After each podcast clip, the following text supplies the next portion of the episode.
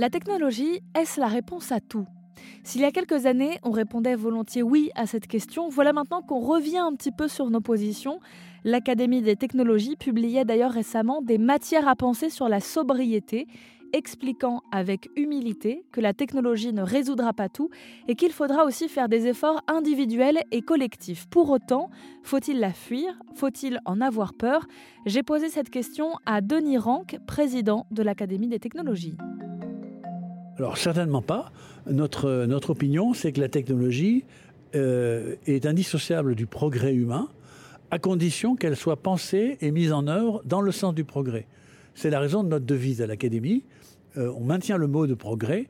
Euh, souvent, l'innovation a pris la place du progrès, mais l'innovation n'est pas toujours bonne pour la société, pour l'humanité. Une innovation, c'est une invention qui a trouvé son marché. Et on sait bien qu'il y a des marchés, c'est-à-dire des, gens qui sont prêts à payer des choses, mais qui ne sont pas bonnes, ni pour eux, ni a fortiori pour la collectivité. Donc nous, nous pensons que la technologie doit être orientée dans le sens de l'intérêt collectif. Et si l'on va plus loin, dans les technologies récentes qui posent encore question, qui laissent un flou, on retrouve l'IA, l'intelligence artificielle. Alors pour l'occasion, j'ai pu rencontrer Georges Accard, cofondateur de la société Inquisit, qui facilite l'accès à ces technologies pour tous. Souvent, on connaît l'IA de loin ou de près. On entend parler beaucoup de l'IA, mais il n'y a vraiment pas beaucoup de gens qui connaissent vraiment l'IA dans sa complexité. Donc nous, on met une plateforme qui est assez simple pour l'usage, il n'y a pas besoin de développement ou des Einstein pour travailler sur une plateforme d'IA. Donc on simplifie. On... Il y a des mots que j'aime pas utiliser, mais c'est des vrais mots ce qu'on fait, c'est démocratiser l'IA, évangéliser l'IA pour que ça soit à disposition de tout le monde. Mais c'est qu'est-ce qu'on fait avec l'IA sans la complexité derrière. Donc le travail après, c'est peut-être faire preuve de, de pédagogie et d'éthique pour l'utiliser au mieux. Exactement, vous avez choisi mieux les mots que moi, mais c'est tout à fait comme ça. En fait, il y aura de la pédagogie avec l'académie qu'on va construire pour mieux faire de l'IA responsable, éthique, transparente, euh, explicable aussi.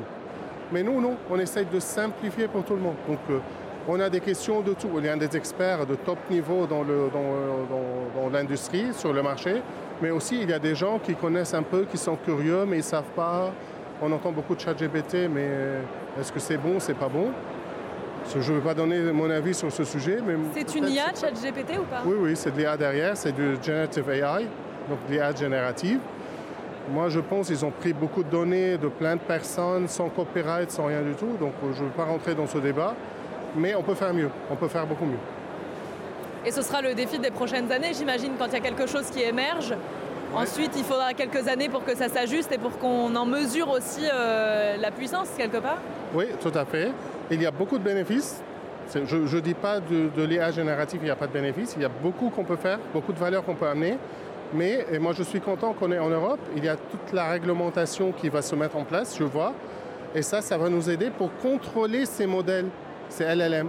Donc, on va les contrôler. Quand on les contrôle, ils sont plus éthiques, ils sont plus responsables, ils sont plus pour la communauté et pas juste euh, euh, sexistes, raciales ou je sais pas quoi, juste parce qu'ils ont chopé une phrase sur un site web, ils ont entraîné le modèle et ils l'utilisent.